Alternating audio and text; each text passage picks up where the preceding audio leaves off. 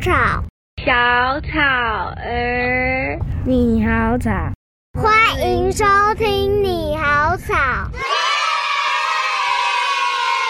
欢迎收听《快要长出杂草的你好草》，大家好，我是小草儿。因为呢，这个最近呢天气太好了，春暖花开，这个小草儿都跑去游玩赏花，已经很久没有更新了。但是呢，今天呢，我要邀请这位呢，他是一个非常爱跑步的大叔。因为呢，小草最喜欢呃出去外面看风景，但是不喜欢跑步运动，所以一定要邀。邀请他来激励一下我，还有这个小草儿的节目的听众，欢迎这位呢，叫做 Jason 哥，他就是周林信大哥，欢迎你。嗨，小草儿你好，那听众朋友们大家好。Jason 哥呢，他出了一本书，这本书呢叫做《勇闯极地超马：大叔跑者翻转人生的马拉松跑旅》。那听到这个名字呢，我们大家都要肃然起敬了。我先来请 Jason 哥先跟大家介绍一下好了，你自己。那就从年龄介绍吧，因为书名是大叔嘛哈。我是一九六五年生的啊，所以现年已经也都快六十了，五十八岁。那我刚开始跑步呢，是从四十八九岁啊那时候开始练习。那我的第一场全马是在五十岁，然后再到五十四岁多啊，花了四年多时间，嗯，就从跑一场全马。到完成世界六大马跟四大极地超马就都完成了，嗯嗯，嗯，所以在很短的时间内就完成了这些大赛，这样子，哦，真的是太强了。好，那我们要来一一剖析了，为什么大叔呢？你要跑这个极地超马？我想应该先从为什么跑步开始简单讲一下。那么我是四十八岁的时候。回到台湾上 EMBA，因为我在九四年我就到大陆工作。那么回来台湾读 EMBA 呢，也是两岸飞来飞去的。啊，礼拜五飞回来上课，礼拜一上完课呢，礼拜一又飞回大陆又去工作。嗯，我就这样持续两年。哇，好辛苦哦。呃，对，那当然我回来主要是为了要经常回来陪伴父母嘛，是来看父母，所以呢，我就选择飞回来台湾读 EMBA。那我上 EMBA 之后呢，就诶为了参加学校的一个活动啊，然后我开始跑步。那开始跑步之后，等到活动结束呢，就不知道要干什么，也不知道还要不要继续跑。嗯，啊，有一段时间大概有从我跑完全马到第二场全马中间有八个月时间，我就是随便跑跑这样子而已。因为既然已经跑过全马了嘛，对，就想说武功废掉也太可惜了。嗯。好，然后就早上有时候偶尔就起来，嗯，跑跑步。就是热热身、流流汗，嗯，就这样子。但是后来呢，呃，有同学开玩笑说我跑遍全世界了，嗯，诶，他到时候给了我灵感，那我也去跑跑国外看看吧。哦，所以我才会开始跑我的第二场马拉松。我的第二场马拉松就在加州纳帕峡谷，嗯，在那边，呃，出产很多红葡萄酒很有名的地方，去那边跑第二场马拉松。那跑完之后就觉得，嗯，很不错啊。啊，一边跑步一边 跑步，跑马拉松比赛，然后顺便旅游哦。啊，因为我以前呢很少出国旅游，我五十岁之前呢没有什么出国经验，就除了去大陆工作以外，大陆工作偶尔因为我去美国，因为我小孩开始去美国读书啊，所以我有去了一下美国。那其他国家并不常去啊，我也没什么自助旅行的经验，所以呃那时候就是嗯。还蛮土的啦，嗯。啊，也不知道外国长什么样，欧洲什么也都没去过，这样子，所以那时候才开始。一方面呢，就是我那时候 EMBA 也毕业了，然后我两个小孩都外出读书，哦，我也变成一个空巢老人。再来刚好遇到我的大陆投资的事业呢，也刚好告一个段落，哦，那时候就是把公司我就结股权结束，嗯。啊，然后我也不用上班了，所以那个时候我就想说那。既然呃无事一身轻，嗯啊，如果以前也没什么旅游经验，不趁这个时候去旅游，那是还要还要等到什么时候呢？对对对，嗯、所以那时候就开始马拉松跑旅，嗯啊，马拉松跑旅呢，一般的马拉松都是在城市举办啊，都是在城市举办，像台北马拉松这些都属于城市马拉松。那所以我就先选定世界六大嘛，哦，等于是世界最有名的六个城市啊，去参加比赛。因为这一辈子不知道能跑几场，不知道能活到几岁，能跑几年，所以就选世界最精彩的。嗯，啊，然后在这六场那个世界大马中间呢，我还。选了很多个啊，我自己觉得有兴趣的国家跟城市也掺杂在里面。嗯，所以呢，我大概有三年的时间，几乎不是在跑马的路上。嗯、啊，就是在计划跑马，啊，所以就不断的旅游这样子。像我呃五十一岁去跑东京马的时候，是我第一次到东京，嗯、然后其他的那些国家呢地区也都是第一次去。那一直到二零一八年，我跑完波士顿马拉松，就是我完成第六场世界六大马的时候，我就开始想这件事了。哦，因为世界最有名的马拉松我都体验完了，对，啊、呃，还有我除了这六大马之外，还有其他很多特别的国家跟城市我也去过了，所以我就在想，嗯，我已经城市马拉松体验到了一个段落，我是不是应该换一种方式再去看这个世界，体验这个世界呢？嗯，啊，所以这个时候呢，从年轻的时候心里的有一颗种子啊，它就发芽出来，那就在跟我呼喊。啊，就是呃，撒哈拉沙漠啊，因为年轻的时候很喜欢这个三毛的书哦，我就刚刚就想到这个名字，对，大家都知道这本书，嗯，啊，所以每个人心中都有一片撒哈拉沙漠哦，在我那个年代是这样，所以一直呢很想去一探究竟。那这个时候会跑马拉松了，就会想说，那我能不能去那边跑马拉松呢？所以我就上网搜索有关于。沙漠马拉松的一些资讯，资讯对，搜索了之后呢，后来就发现了四大极地超马啊这一个系列赛事，嗯、再一查就发现哦，原来呢这一个比赛哈、啊，就是以前呃林义杰啊、陈彦博啊、他们曾经参加哦夺过冠军的一个比赛，然后再看到比赛的一些内容、图片、照片啊，然后呃影片哇非常吸引人啊，很漂亮。很惊险，看起来好像也很可怕。那赛事好像很艰难，所以就很好奇，就一直研究。我研究了好几天，嗯，也一直不敢报名。后来呢，再研究详细一点啊，发现说我应该可以去挑战一下，嗯啊这一场赛事了。嗯，那除了可以去欣赏那些美丽的风景之外呢，嗯，也是挑战自己的勇气。嗯啊，因为我以前是一个很还蛮自卑、没有什么自信心的人。那我就想说，我是不是可以趁着挑战这些赛事，彻底的呢，把我的以前对自己哎没有自信这一件事，完全把它改掉了。如果我成功了，那么我应该就可以完全扭转掉。我内心的那一些自卑跟没有自信的灰暗地方。是是嗯，好，那我要那个运动小白要来问一个很白痴的问题：什么叫做 半马、超马、全马这些怎么定义呢？然后他要做什么样的准备？呃，小草儿果然是运动小白。哎、欸，但是呢，我在写这一题的时候，我虽然觉得自己很白痴，但是我后来慢慢的回想，哦，我居然有参加过 N 年前，不知道几年前，我记忆力不是太好。N 年前我有参加过，被我朋友拉去参加花莲长滨的马拉松。哦，那很漂亮。对，然后我那时候就傻傻的哦，我完全就是没有运动，也没有做任何准备，然后他只是跟我说花莲，花莲很多。东西好吃的，然后而且那对，而且那一届呢，刚好那个马英九会去，呃，就是不知道致辞还干嘛的，啊、我就说哦，好，立刻报名这样子，对，然后呢，后来我参加，我是报。半马，我想说哦，哇，这么厉害啊！我想说半马应该还好吧，就听起来好像就是一半而已。嘿嘿对，这名字听起来，你看我多运动小白。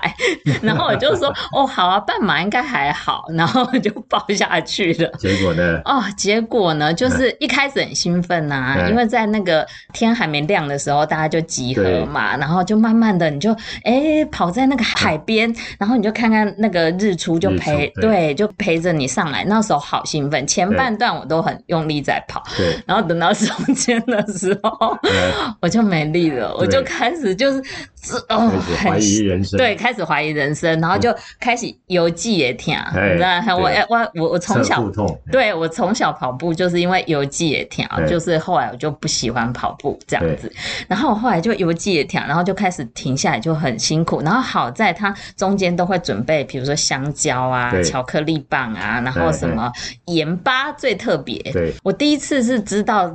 哦，原来会放盐巴哦，是因为让你补充那个电解，对电解质，对不对？盐分，盐分，对对对对。盐巴就是盐分，它没有电解质在里面。哦，它没有电解，你看哈，你看多不专业。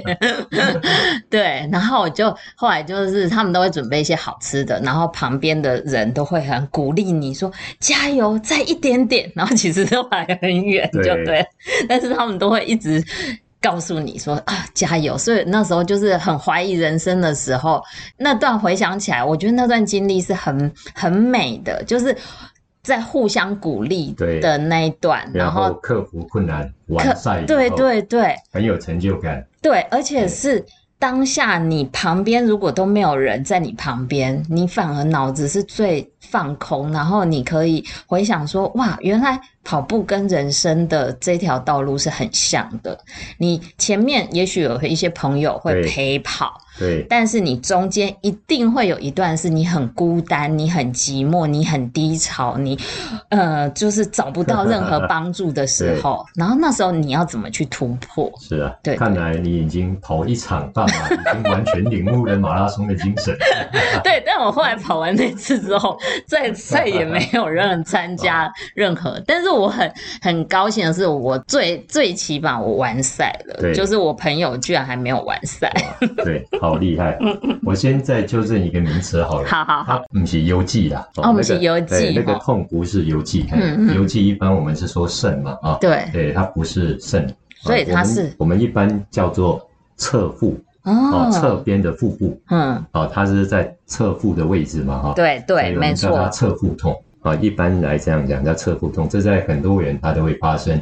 那翻车的原因也不明了哦，所以是每个人都会。我还想说，不一定不一定每个人都会，但是很多人会。那包括现在日本最有名的马拉松选手大破节，嗯，他也发生过好几次哦。他在破日本纪录的时候，是一边摸着他的腹部，一边冲到终点的。哇啊，那我也发生过啊，但是不是每一次，偶尔，嗯，啊，偶尔会发生，每个人都很难避免。这样的事情，那这不能克服，对不对？这是也可以克服啦，但是我想我在这边就不讲怎么做，因为我不是专业的啊这一方面的人士。那另外这件事也还不是很容易处理，嗯可能就必须要放慢速度，了解，先让他休息一下。但是对于影成绩就会影响很多。嗯，啊，那我来讲一下半马、全马、超马这些定义好了。那我们说马拉松呢，它的英文 marathon。它在国外，它是一个专有名词啊，这一个字就代表四十二点一九五公里。哦。啊，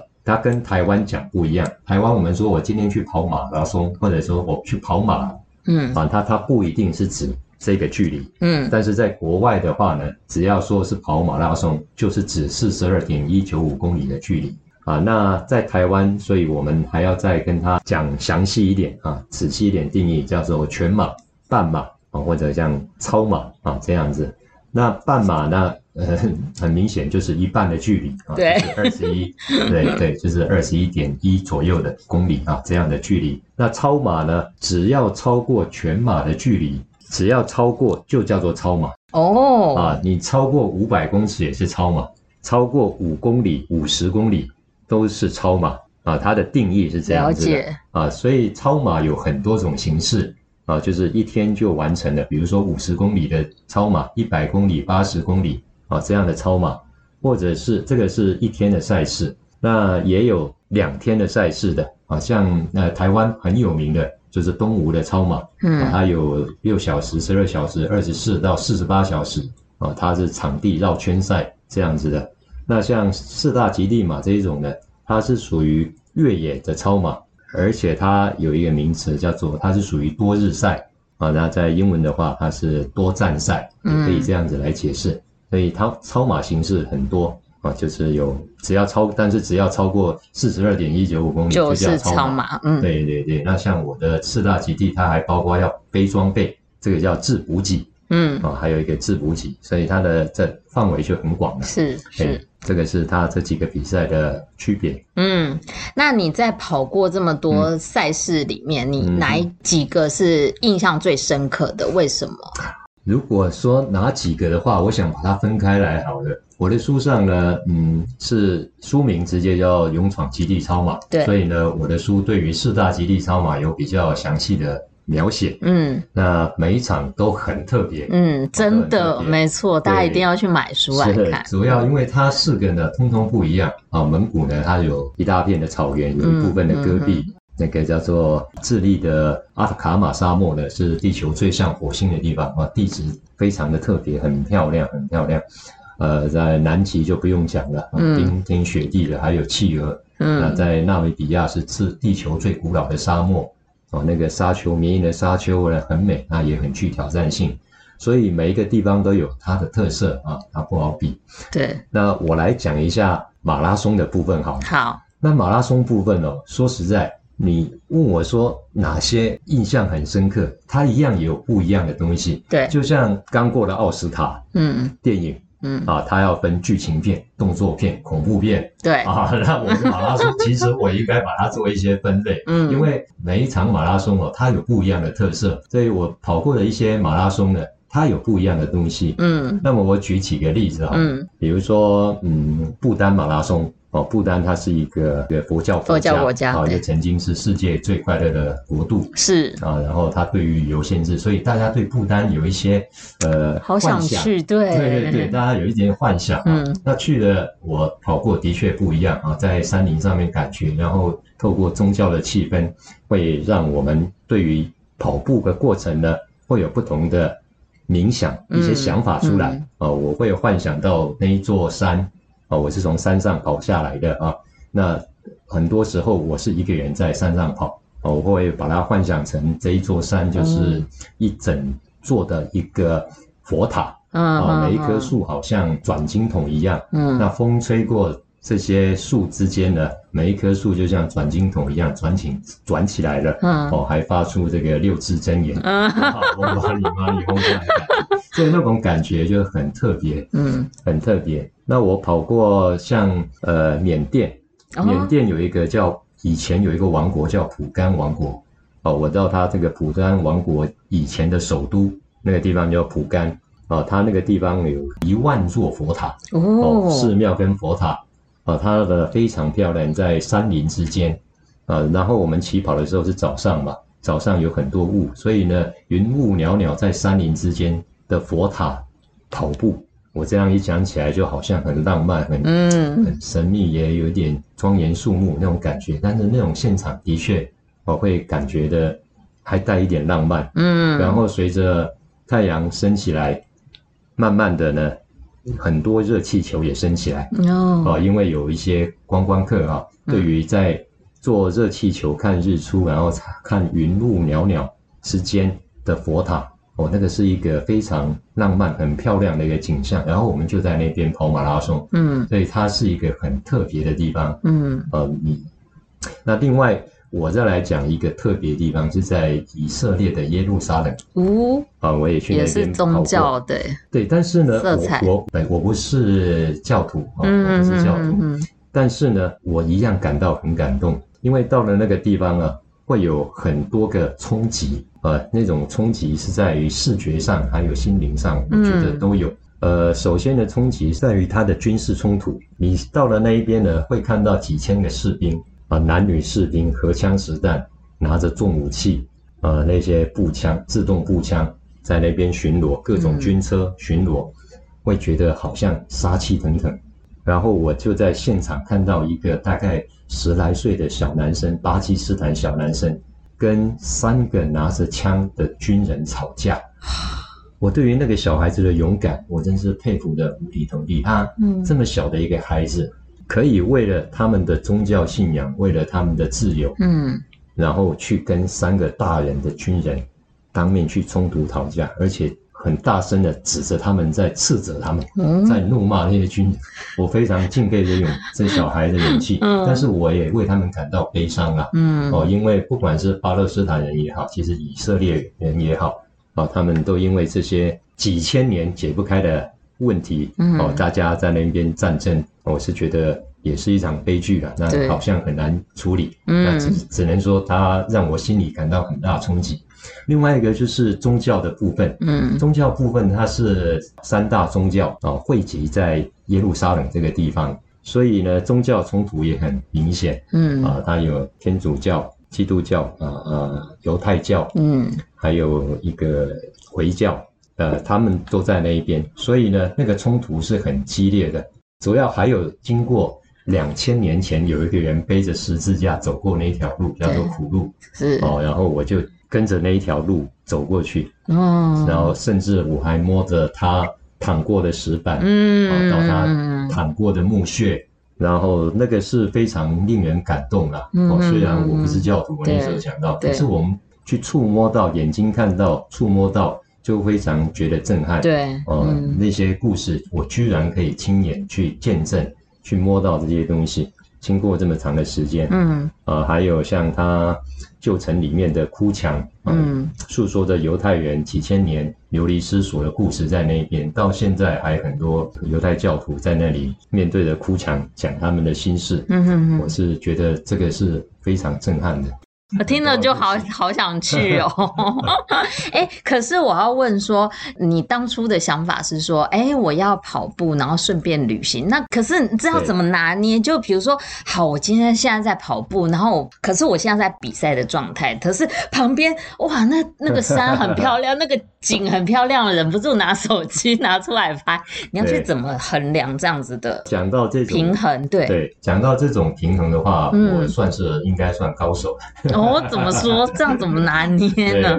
我应该算是跑旅蛮有经验的人。嗯，我喜欢一种最好的方式，就是我又拿到好的成绩，我又享受了比赛，我也能够记录到这些我所看到的的所有的东西。哇！所以我在跑步过程呢，嗯、我都会拿着一台相机，类似 GoPro 这种东西啊，哦、它是一个轻型的、很简单的。傻瓜相机，然后我沿路一边跑，我就会一边拍，嗯，我会把它拍照。我一场马拉松下来，可能就拍个两三百张照片，哦，啊，所以等于我一边跑，我一直在拍照。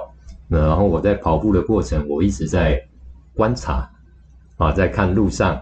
有些什么有趣的人啊，嗯、有趣的事啊，嗯、或者什么东西、景物啊、建筑也好，嗯啊，所以我在跑步还蛮忙的。对，我真的还有一题是写说你在跑步到底都在想什么，所以你真的很忙哎。那比赛的时候会比较忙，因为、嗯、呃这些我去国外比赛的地方呢，大概你可能不会再去跑第二次了。哦，对对对，哦、所以都是用那种一期一会的心理在看的，所以我会很珍惜。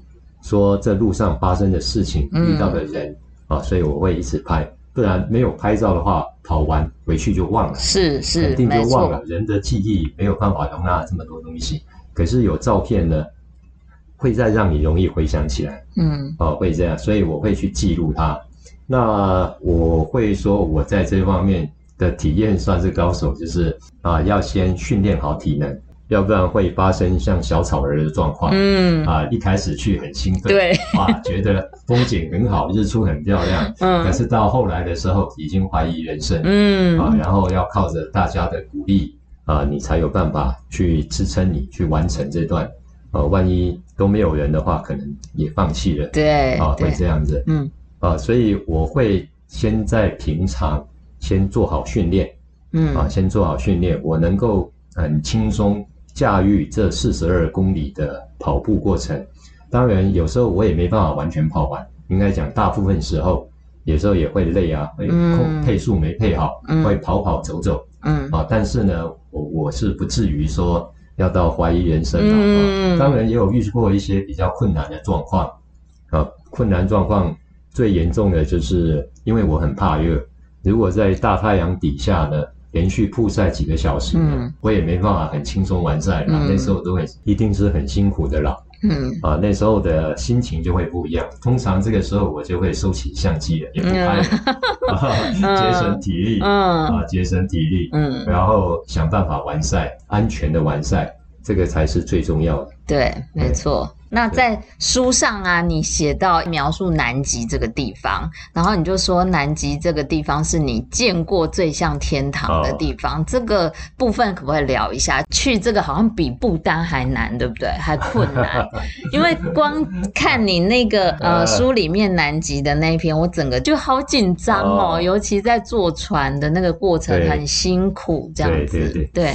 对，诶，好啊，要聊聊聊南极。嗯，他呢说困。困难呢，也不是说那么困难了，就是你只要有时间，然后准备好银子，嗯，啊、对，那就可以了啊。因为它比较远啊，在地球最南端，所以去南极旅游啊，呃，时间要很长，至少你得规划十五天以上的时间，嗯、因为你坐飞机来回到出发的城市，地球最南南端的城市，嗯、通常从阿根廷啊或从智利出发，你到那边来回你就要四五天了。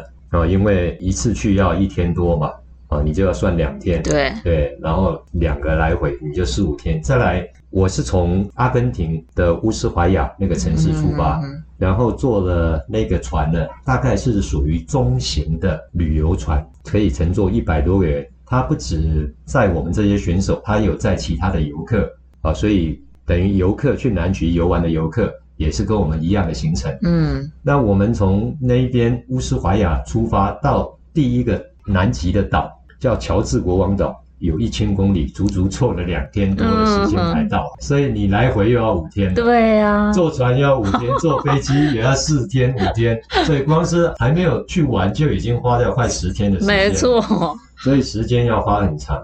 再来坐船的确很累。很辛苦，像我原来去的时候是真的，我非常非常非常害怕，因为我从小就是做什么晕什么啦，跟我一样啊，对，我连坐电梯都晕。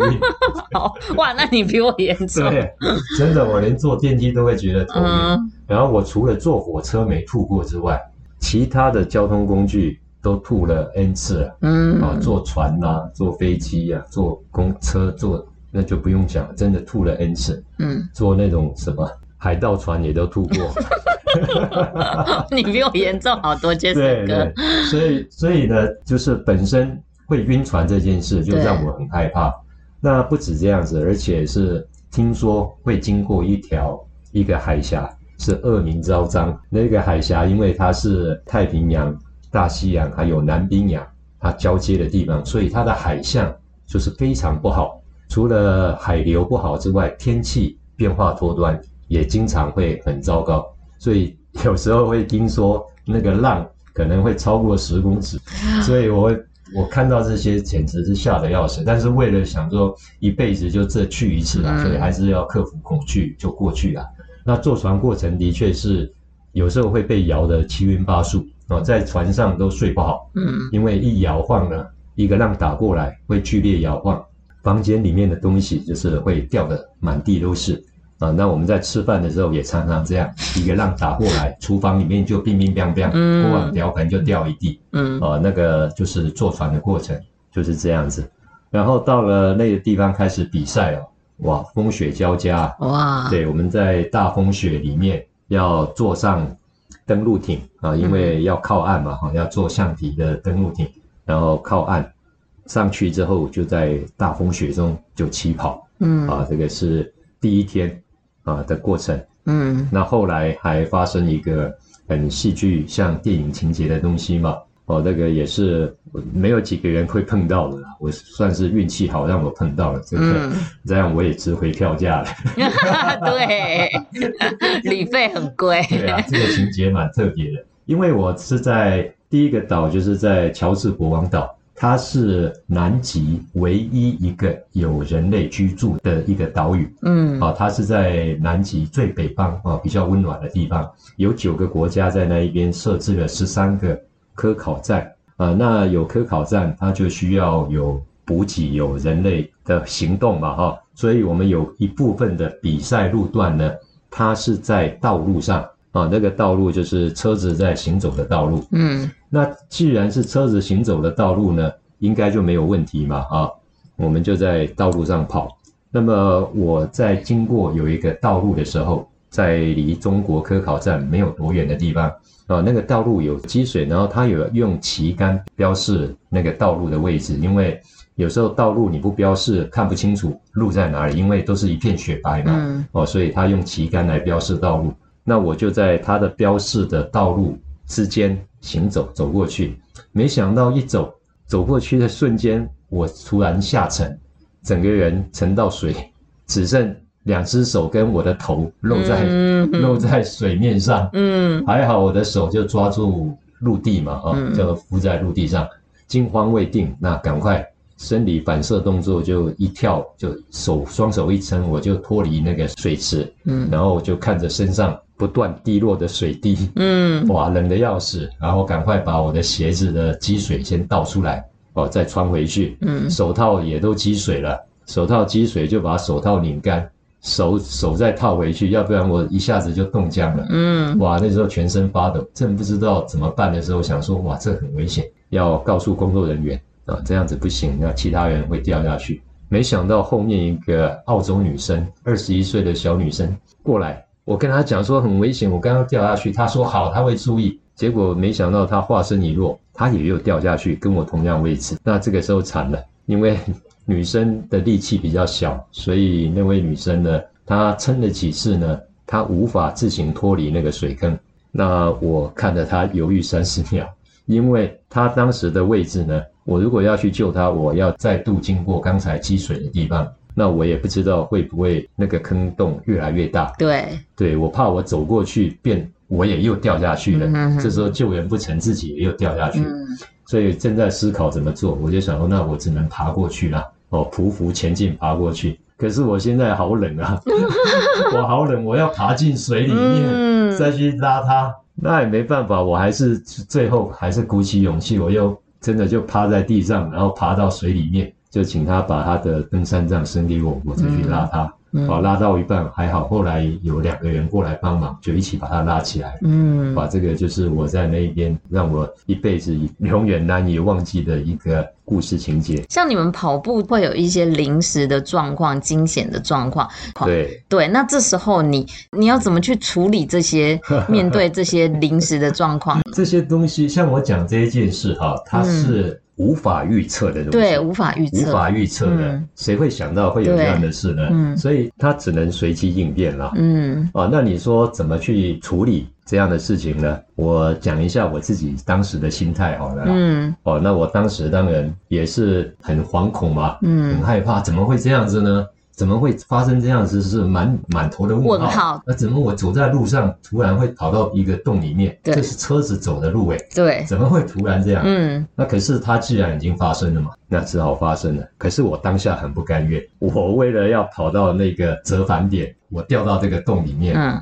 那我出来了，然后我经历过这样的事，我就想，我还是要先跑到那个折返点，嗯，完成我刚才要做的事。嗯。我去把它完成了，跑到那个地方照个相。我再回头跑回来，嗯、然后回头跑之后呢，回头跑跑到我们的登陆登岸的地方，这个时候我不是很冷嘛？对，哦，都是身上都是湿了嘛，很冷，我要补充热量。然后在南极的时候，他规定了身上不可以带吃的东西，他怕你的食物屑屑掉下来。嗯，呃，也不能带卫生纸，因为你不能拿卫生纸在身上擦，万一不小心风一吹，卫生纸吹走了也不行。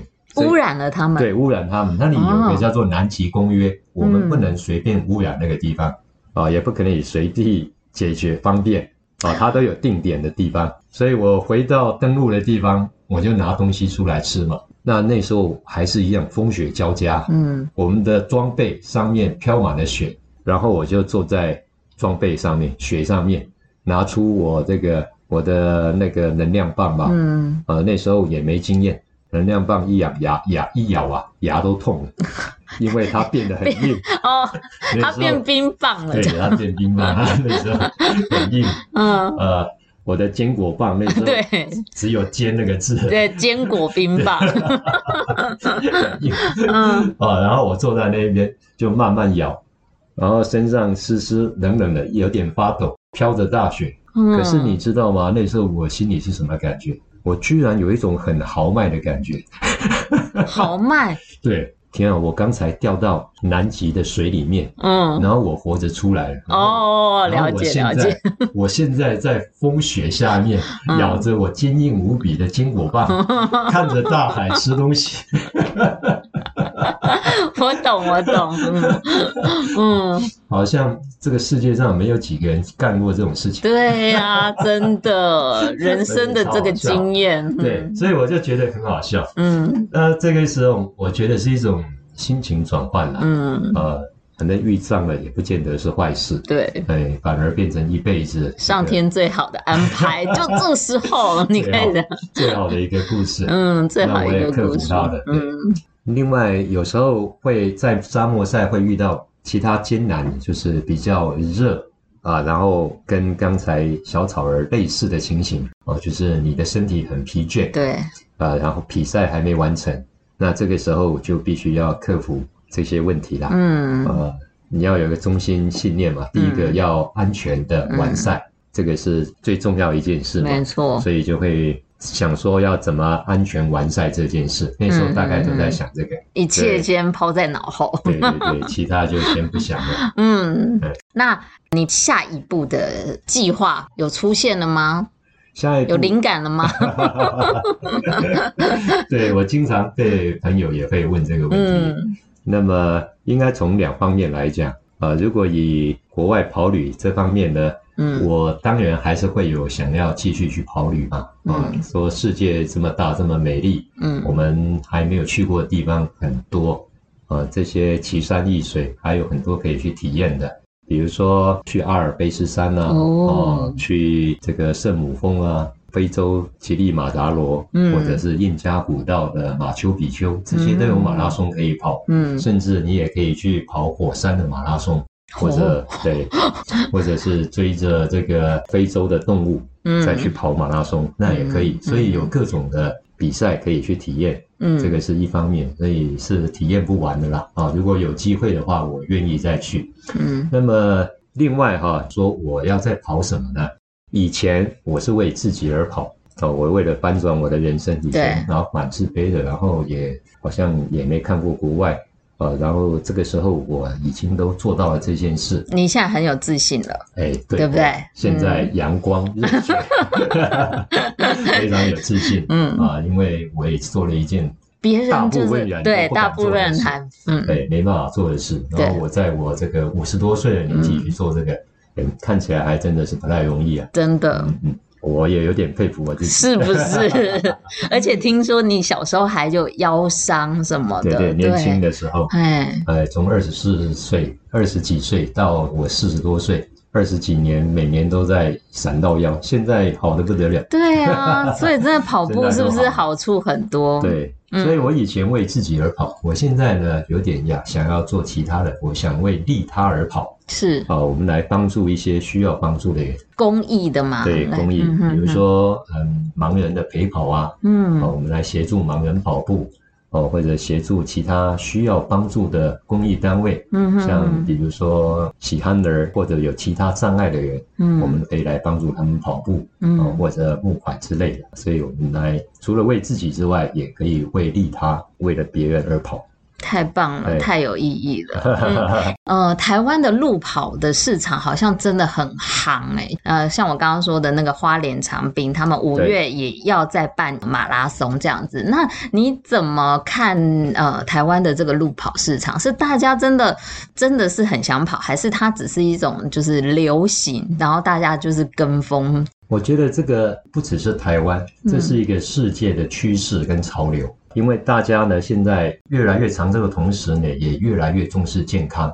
然后退休后的可以活动的年龄呢，嗯、这个时间越来越长。嗯，那这么长的时间，你要健康的生活啊，而不是退休就准备等死这样子啊。嗯，啊，所以跑步呢跟运动，它现在变成一个世界的趋势了。嗯，啊，那我觉得这个东西呢，只会越来越大。不是只是一个短期现象而已啊，它是一个潮流跟趋势，不会再改变了。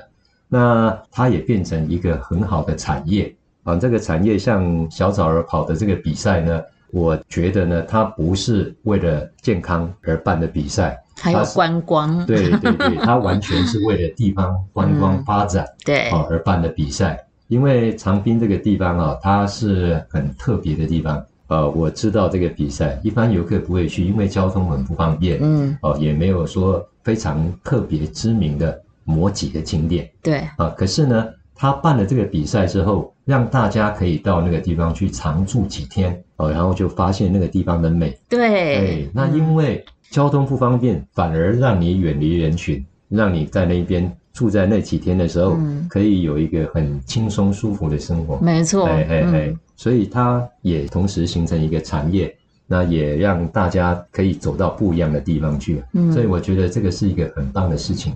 我也觉得应该来多多推广。对对对，嗯、那以后可能会在各个场所都看到大哥。这个我不得不说一个有点尴尬的事情，嗯、因为其实我是蛮怕热的。那因为台湾比较湿热。对。对，这对我是一个挑战啦，所以我会大部分呢是跑国外。嗯，那我选国外就是选一些天气比较好、比较干爽那些地方。嗯，呃，去跑了。哎，可是你沙漠呢？沙漠也很热啊，大哥。哦，对对，没有错。大部分人呢，对于沙漠都有一个这种刻板印象。哦，沙漠也很热。嗯，那不错。可是像我去纳米比亚的沙漠。是在纳米比亚那里的，属于初冬哦，对，属于初冬，所以去的时候温度呢，大概都十几二十度比较多，嗯，跑起来比较舒服，对，对不对？只有一天比较热，嗯，只有一天长晒日那一天比较热，嗯，所以其实那一场比赛没有想象中的困难，嗯，啊，呃，就长晒日那一天热一些，三十多度，只要自己保持学习怎么降温就好了，嗯嗯嗯。那么它还有。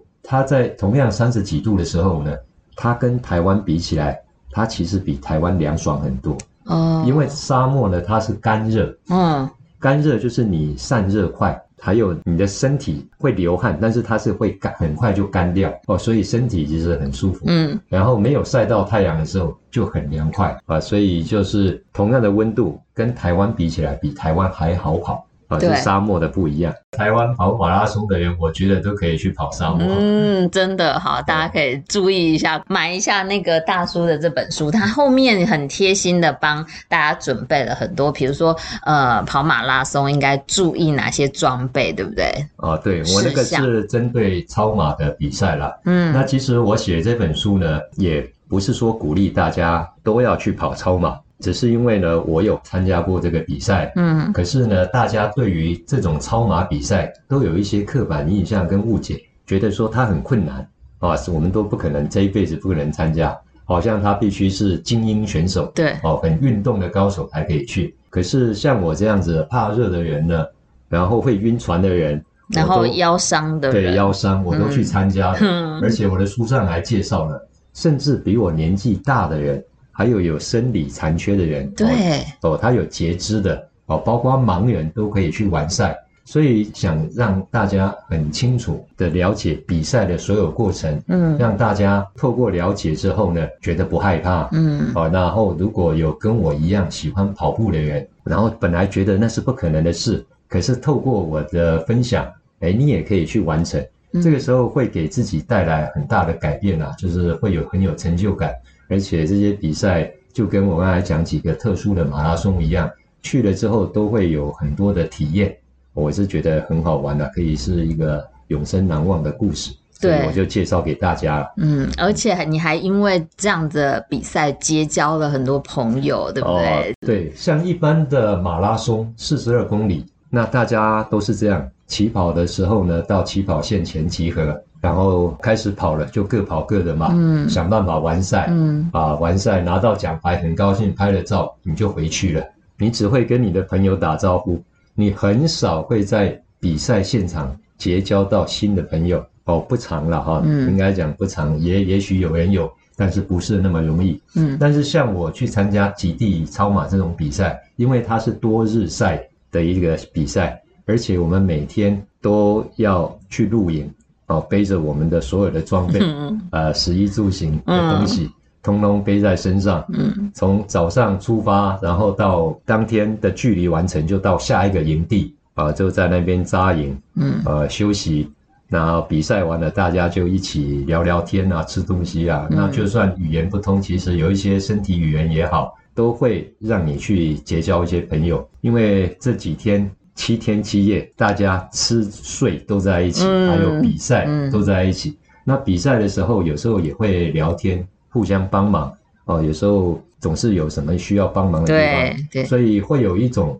好像当兵的感觉，嗯，啊，大家比赛完会有革命情感，嗯，啊，所以就会互相比赛后可能会留下一些呃联络方式啊、嗯、email 之类，还会互相联络，很棒。对，那像我刚好呢，昨天就是有我书里面的一个主角啊，嗯，香港的妈妈啊，带她的儿子来台湾比赛，然后比赛完了，我就带他们去爬台北大众走的一段，嗯，啊，然后再去看一下。呃，竹子湖的海域啊，吃个饭，然后他就很高兴认识台湾这些漂亮的山。嗯、甚至我今年九月还会去华沙，波兰的华沙跑马拉松。哦，哦，已经出海新的行程了。哦，对，我，我有定了，因为哇因为我就是在跑一样是在蒙古超马的时候呢。嗯有认识一个波兰人，然后我们那几天都跑在一起。那时候比赛结束，就说哦，那他邀请我去跑华沙马拉松，嗯、我就说好 啊。可是呃那时候还来不及去呢，后来又疫情了嘛。对、哎，那现在疫情结束了，嗯，我就准备今年去实现我的诺言。太棒了，哎、期待你这个华沙跑完的分享。好，那时间差不多了，我们的这个必问题就是。Jason 大哥以前有在这个对岸从事过 KTV 的这个工作嘛，对不对？所以呢，你有没有这个拿手歌，或者是你有没有？因为小草儿的这个节目一开始是就是以追星娱乐作为主轴，所以很好奇的想要问 Jason 哥有没有就是喜欢的偶像，或者是不管是体育界的啦，或者是娱乐界的都可以。我比较喜欢的是五月天跟周杰伦。哦，为什么呢？呃、五月天哦，呃，可能跟我这个 我讲起来有点比较理智的啊，嗯嗯嗯，因为他是一个很长寿的一个偶像团体，对，啊、呃，从年轻一直到现在，我会蛮佩服他们的，就是除了他的歌好听这些之外呢，嗯、他们呢把他们的团体其实像一个企业在经营一样。啊，他们有很好的经营理念，嗯，我觉得这个可能是大部分歌迷们没有去注意的事情啦，嗯，好，然后大家能够维系不错的感情。啊，这个是一个很了不起的事啊，嗯，所以这个是我喜欢他们的另外一个特别原因了，嗯，那周杰伦也一样啊，啊，但是他这个人啊，大家知道特立独行，嗯，啊，也真的也蛮有才华的，嗯，他有很多歌啊，嗯，屌屌的酷酷的，嗯嗯，我就觉得是这个样子。曾经有人访问过他那件事，我觉得蛮有趣的。那时候的访问是这样，有个主持人就问他：“你对成功的定义是什么？”嗯啊，觉得周杰伦怎么来看待成功这个事？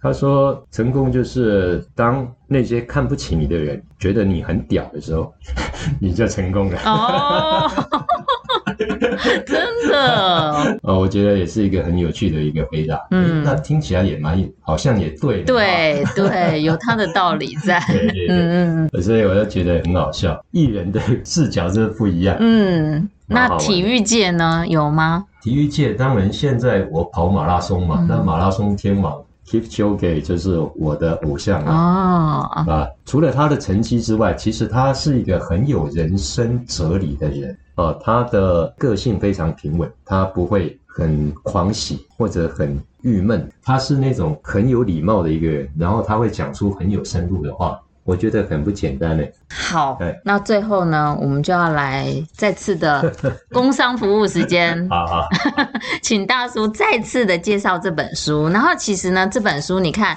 呃，现在我拿这本手上有这本书，我贴了好多这个，呃，这个叫什么便利贴？好好，就是有一些名言我都好喜欢哦，就是很激励人心。好然后大叔自己来推荐一句好了，因为我太多句了。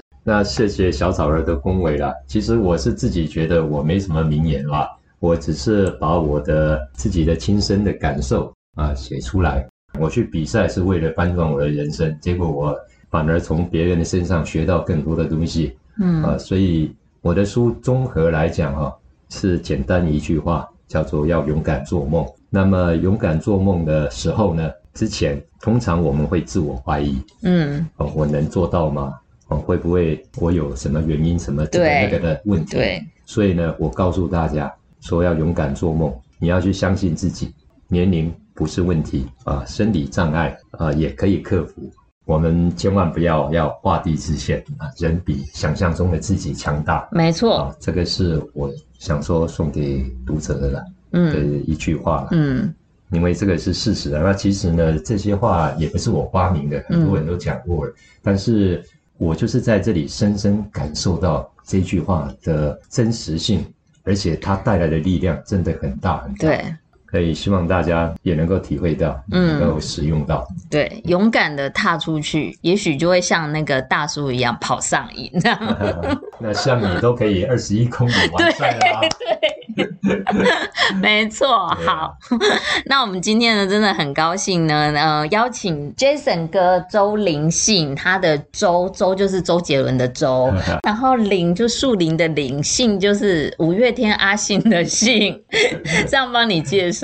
然后呢，你就找这个勇闯极地超马大叔跑者翻转人生的马拉松跑旅这本书呢，真的，今天那个大叔讲的只是其中一小部分，它里面还有很多精彩的赛事，都很描述的很生动、很有趣。而且呢，大叔说以前不会写书，是不是？对。然后对，然后他没发表过作品，但是他现在也出了一本书，希望接下来跑完很多的马拉松之后，又可以集结出第二本书，好不好？好啊，谢谢你。谢谢大家收听你好草节目，也谢谢周林信 Jason 哥来上我的节目。那希望大家如果喜欢的话，嗯，要记得帮我订阅小草儿的你好草，谢谢。